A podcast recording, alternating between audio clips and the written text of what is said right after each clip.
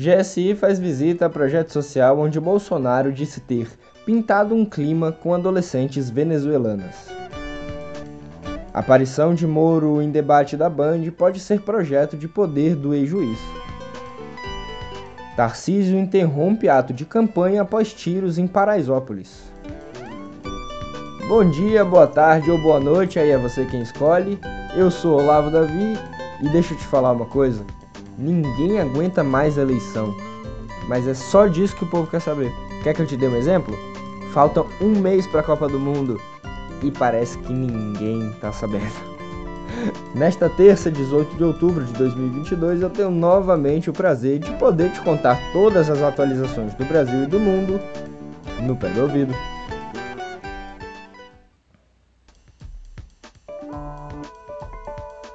Bom, e após a péssima repercussão das falas sobre meninas venezuelanas e um suposto clima, com várias aspas, que teria pintado, também com várias aspas, entre elas e um senhor de 67 anos, o Gabinete de Segurança Institucional se prestou a uma visitinha a São Sebastião. A região administrativa aqui do DF é onde fica o projeto social visitado por Bolsonaro quando do episódio narrado pelo próprio presidente em um podcast. O GSI não informou as razões da sua visita. Por outro lado, a primeira-dama, Michelle Bolsonaro, recebeu líderes deste projeto social na Casa de Pastores, no Lago Sul, região muito nobre aqui de Brasília. O encontro teve caráter sigiloso e foi revelado pela colunista Malu Gaspar, de O Globo. Quem também esteve por lá, é claro, foi a ex-ministra e senadora eleita Damaris Alves, do Republicanos, aqui do DF. Michelle insistia no encontro desde domingo, mas as venezuelanas responsáveis pelo projeto resistiam. A primeira-dama negou que Bolsonaro tivesse insinuado que as meninas se prostituíam ao dizer que elas estavam, abre aspas, arrumadas para ganhar a vida, fecha aspas, que foi exatamente o que ele fez. E tão logo a crise estourou, Michelle Bolsonaro partiu em defesa do marido, afirmando que ele usa essa expressão, pintou um clima, em diversas situações e com muita frequência. Essa expressão que é associada geralmente há uma afinidade sexual ou romântica. Entretanto, nas 128 lives que realizou desde que assumiu o governo, sempre em tom informal, Bolsonaro jamais disse pintou um clima ou qualquer variação desta expressão.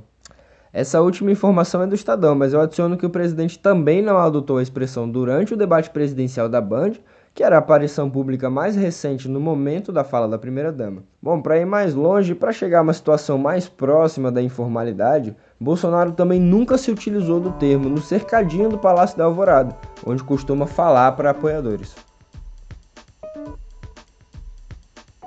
A gente continua falando de Bolsonaro porque a mais recente pesquisa do IPEC, Exibop para o segundo turno, mostrou um quadro de estabilidade com variação dentro da margem de erro de 2 pontos, em favor do presidente.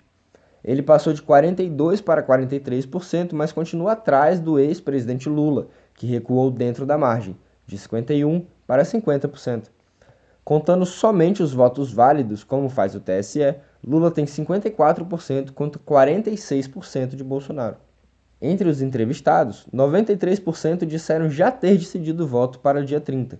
O presidente continua sendo o mais rejeitado, mas o percentual de eleitores que não votaria nele de jeito algum caiu de 48% na última pesquisa para 46%, no limite da margem de erro. A rejeição a Lula recuou 1 ponto, de 42% para 41%. Primeiro colocado na votação do dia 2 e líder nas pesquisas eleitorais, Lula avaliou ontem que o bolsonarismo está criado, nas palavras do próprio Lula, e que isso será um problema em seu eventual governo. Segundo disse em encontro com cerca de 200 religiosos, será preciso um trabalho de conscientização depois das eleições para conter o avanço da extrema-direita no Brasil.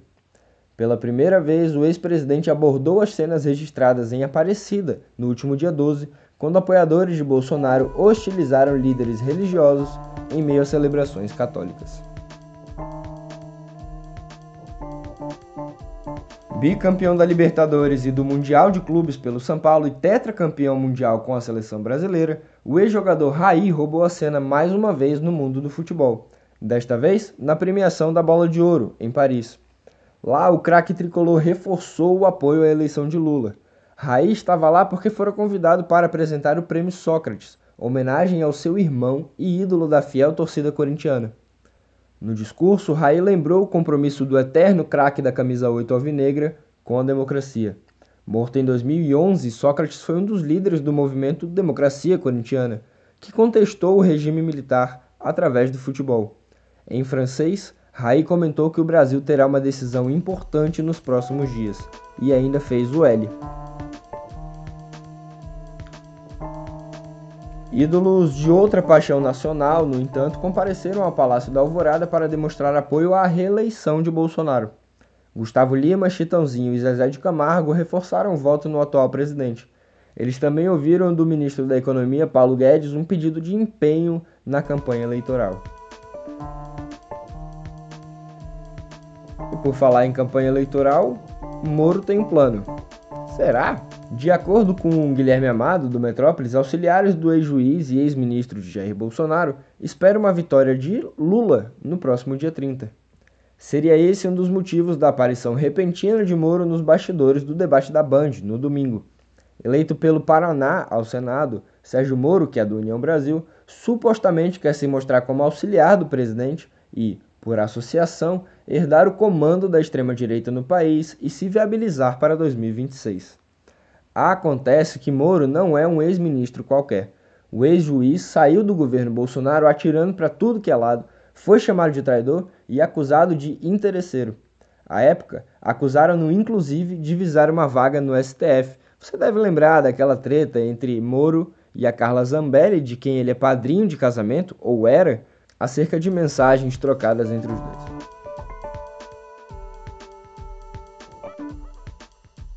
Bom, e tiros interromperam ontem uma atividade de campanha do ex-ministro Tarcísio de Freitas, do Republicanos, candidato ao governo de São Paulo. Ele e sua comitiva estavam na comunidade de Paraisópolis, zona sul da capital, quando aconteceram cerca de 25 disparos. Um suspeito morreu.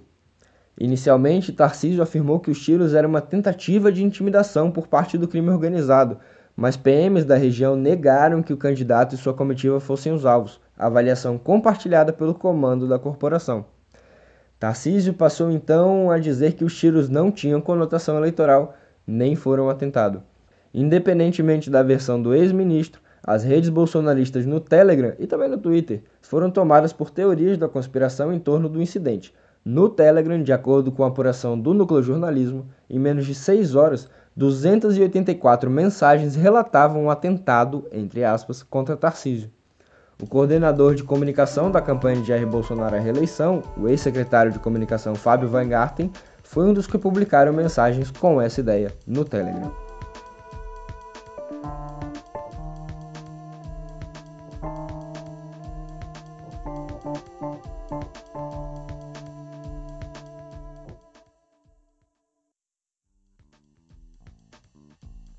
E cá entre nós, vocês já se recuperaram da surra que foram essas últimas semanas?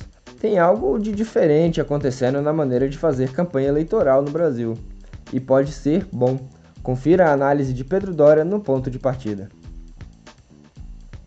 E em que pese a eleição de nomes ultraconservadores para o Congresso, a próxima legislatura contará com parlamentares representando grupos que ficam à margem dos olhos oficiais, incluindo 2 mulheres trans. No Mesa do Meio desta semana, Marilys Pereira Jorge, Pedro Dória e Christian Lynch recebem uma delas, a deputada eleita Erika Hilton, do PSOL de São Paulo. A entrevista ao vivo acontece às 19 horas, também conhecido como 7 da noite.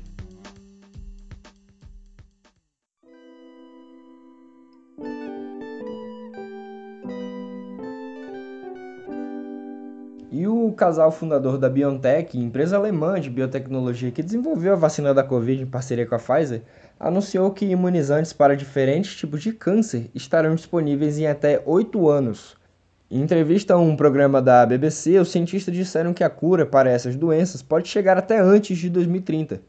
Entre os produtos mais avançados pela BioNTech estão as injeções para o câncer coloretal, de pele, de cabeça e de pescoço, que estão na segunda das 3 fases de testes clínicos.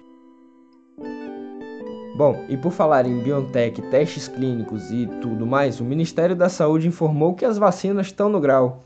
Na verdade, que a vacina da Pfizer contra a Covid para crianças de 6 meses a 4 anos deve chegar ao país em meados da próxima semana, mas não disse quantas doses espera receber.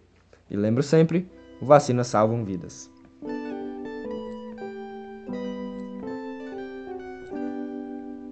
O novo relatório do Map Biomas, divulgado nesta segunda-feira, aponta que o mês de setembro queimou mais de 5 milhões e 825 mil hectares no país, algo equivalente à metade do registrado nos 9 primeiros meses de 2022. Somente a Amazônia teve uma área queimada 71% maior no mês passado em relação a setembro de 2021. O mês anterior também teve um aumento de 13% de queimadas no Cerrado comparado com o mesmo período do ano passado. Entre janeiro e setembro, o Brasil perdeu uma área de floresta maior que o estado de Pernambuco. E um estudo do Observatório do Clima mostra que em 8 anos o Brasil emitirá 7% mais metano na atmosfera do que em 2020. Mas, caso sejam adotadas políticas públicas e medidas ambientais nos setores da agricultura, energia e saneamento, além do combate ao desmatamento, o país vai poder não só não aumentar, como reduzir as emissões em 36% até 2030.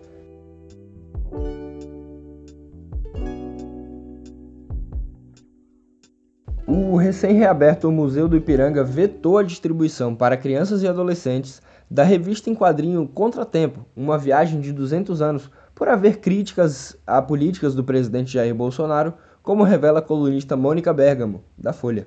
Em 2 páginas, a protagonista Bia corre por uma rua com nome em homenagem ao torturador Brilhante Ustra, tomada por lojas de armas, anúncios de cursos de tiro e igrejas evangélicas. Segundo a instituição ligada ao governo de São Paulo, o motivo foi evitar eventuais pontos de tensão, entre aspas, com o governo federal. A revista vetada tem apoio da Sociedade Brasileira para o Progresso da Ciência, SBPC, e do Conselho Nacional de Desenvolvimento Científico e Tecnológico, o CNPq, entidades que, só por existirem, têm diversos pontos de tensão com o atual governo. Me responde uma coisa, meu querido e minha querida ouvinte. Vocês conhecem alguém que odeia o Bonovox, o Vox Calista do YouTube? Pois é, em sua biografia, ele conta que sofreu ameaças de morte tanto do IRA, o grupo separatista, não a banda, quanto da extrema-direita norte-americana. No primeiro caso, os extremistas se irritaram por ele criticar seus métodos violentos. Já no segundo, racistas norte-americanos ameaçaram matá-lo no palco se cantasse Arizona Pride, homenagem a Martin Luther King. Ele cantou mesmo assim. Só pra avisar, é essa bela música que tá tocando ao fundo.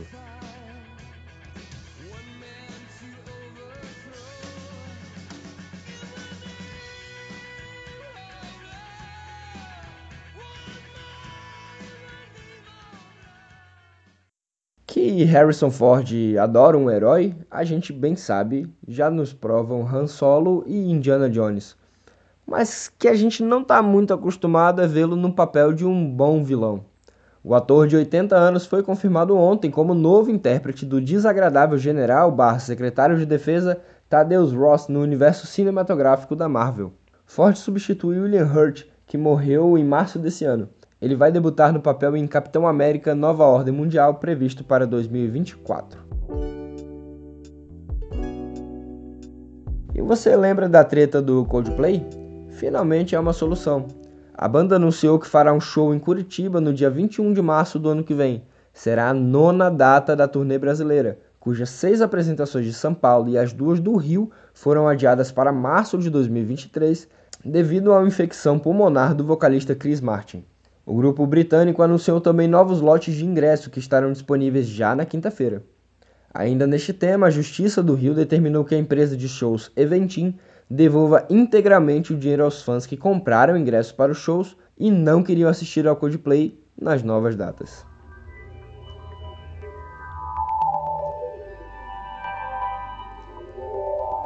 E a Meta anunciou que encerrará em 2023 o Instant Articles, os artigos instantâneos, recurso que permitiu o carregamento mais rápido de notícias no feed do Facebook. O motivo da mudança é a falta de uso do recurso por parte dos internautas. Segundo a companhia, os artigos instantâneos correspondem a menos de 3% dos conteúdos vistos no feed do Facebook. A ferramenta foi lançada em 2015. O TikTok, por sua vez, anunciou nesta segunda-feira que vai aumentar a idade mínima necessária para criar transmissões e que vai permitir sinalizar lives de conteúdo adulto na plataforma. As alterações têm como objetivo deixar a rede social mais segura para os usuários, principalmente para os mais jovens. Atualmente é preciso ter 16 anos ou mais para criar uma live. Com a futura atualização, a idade mínima passará para 18 anos. Já em relação ao conteúdo adulto, a rede social dará ao usuário a opção de restringir o acesso de crianças e adolescentes às lives. Conteúdos sexuais ou de nudez continuam proibidos no aplicativo, segundo o TikTok.